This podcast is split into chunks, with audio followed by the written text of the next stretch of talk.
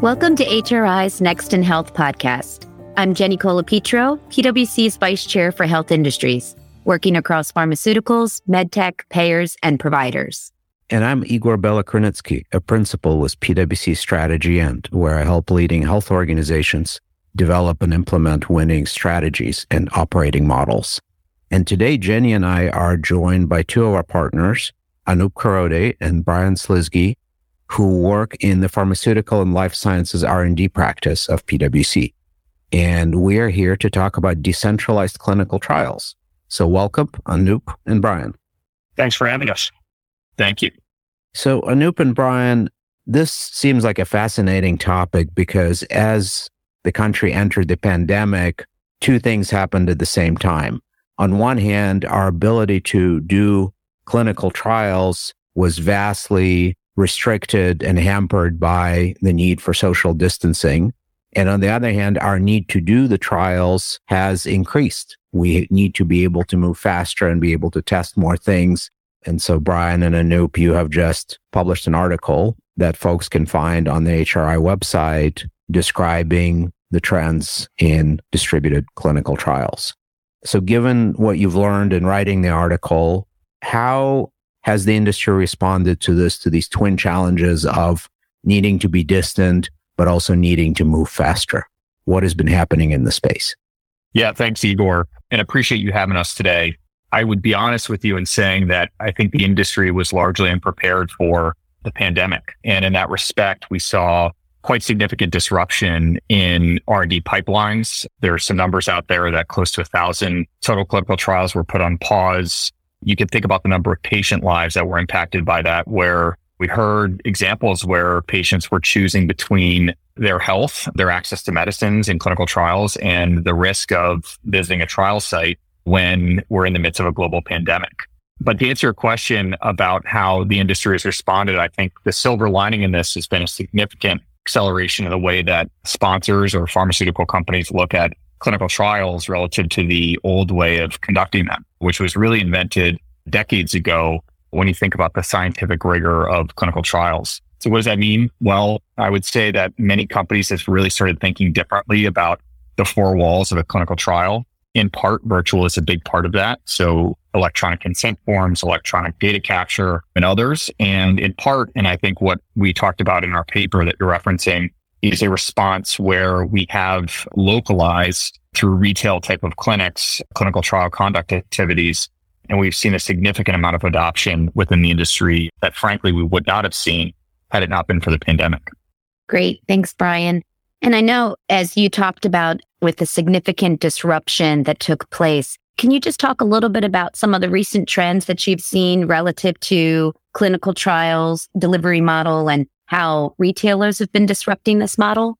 Absolutely. And we're coming off the heels of a decentralized trial conference that was the first of its kind a couple weeks back. And I think the real exciting thing that we're seeing in the industry is a retailization of healthcare, which involves really disrupting the way that healthcare is delivered. So a number of new companies have entered the space and more of the retail side, including national retailers. And we're seeing a very easily portable type of model into a traditional clinical trial environment. And so retailers are really looking at how do we repurpose the existing infrastructure, i.e. nurse practitioners, clinicians, infrastructure for clinical trial purposes. And in part, that's because clinical trials really do play a significant role in global health, and in part because it's very easy to port this type of activities and services over to the clinical trial environment.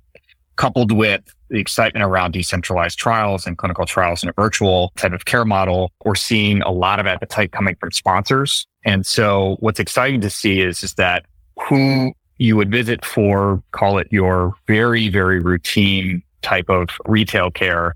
We're now seeing those types of companies move upstream into the development processes and really delivering care in places that frankly never had access to clinical trials.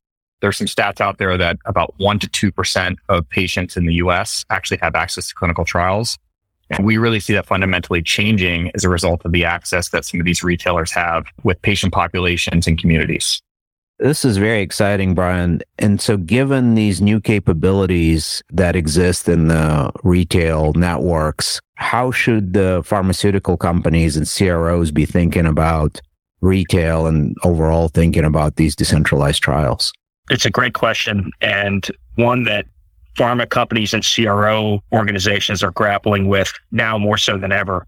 One of the things I'd point out is the traditional clinical trial paradigm has been around for 70 plus years. And so when you think about the fundamentals of a trial, starting with planning, looking at the feasibility of a trial, thinking about the design of the trial and how the protocol is written and ultimately how it's executed, you have to think about how you need to reshape how those trials are going to be done now. Think about how many more trials you might be able to do what indications or what patient populations you might be able to target more effectively using decentralized models.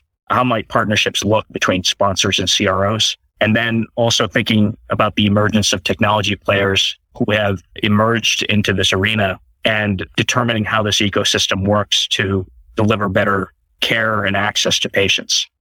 And Anup, what do you expect to be next on the horizon? So I think beyond the emergence of the new players, we're also going to see a lot more activation in terms of ways that sponsor companies and CROs are able to access patients. Brian mentioned the retail model earlier. We're constantly looking at ways that pharma companies, hospitals, physician groups, et cetera, are able to seek more participants in the clinical trial space that has been one of the greatest challenges to recruit patients into clinical trials. Beyond that, there will continue to be a need to think about data integration, data interoperability, because the ways by which organizations need to collect data, the way the data need to be harmonized, the way they need to be cleaned, and ultimately all in a regulatory compliant manner are going to be changing and evolving as these new channels emerge. So this will create challenges, but will also create opportunities to improve the way trials are ultimately executed. And maybe just to add a bit to some of what we're seeing in the future, I think, you know, one of the questions sponsors are now asking is, Hey, what does a hybrid model and hybrid world look like in which we've got traditional clinical trials operating in parallel with a virtual or decentralized trial and environment?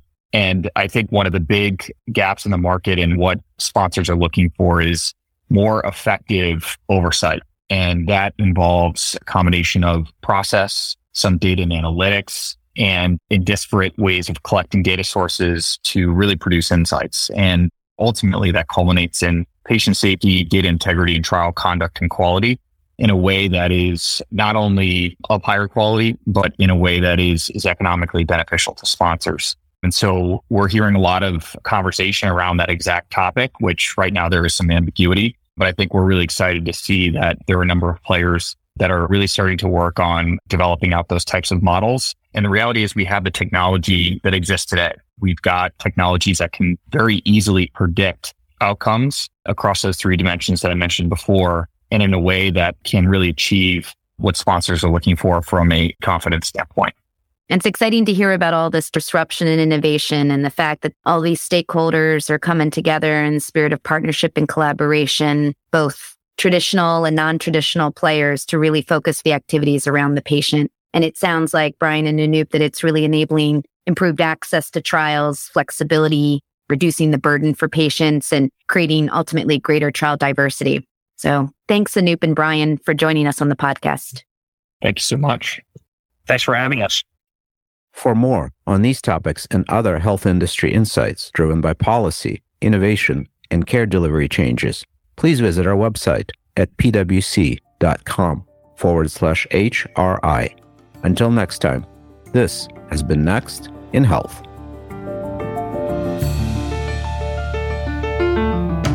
This podcast is brought to you by PwC, all rights reserved. PwC refers to the U.S. member firm or one of its subsidiaries or affiliates, and may sometimes refer to the PwC network. Each member firm is a separate legal entity. Please see www.pwc.com/structure for further details. This podcast is for general information purposes only and should not be used as a substitute for consultation with professional advisors.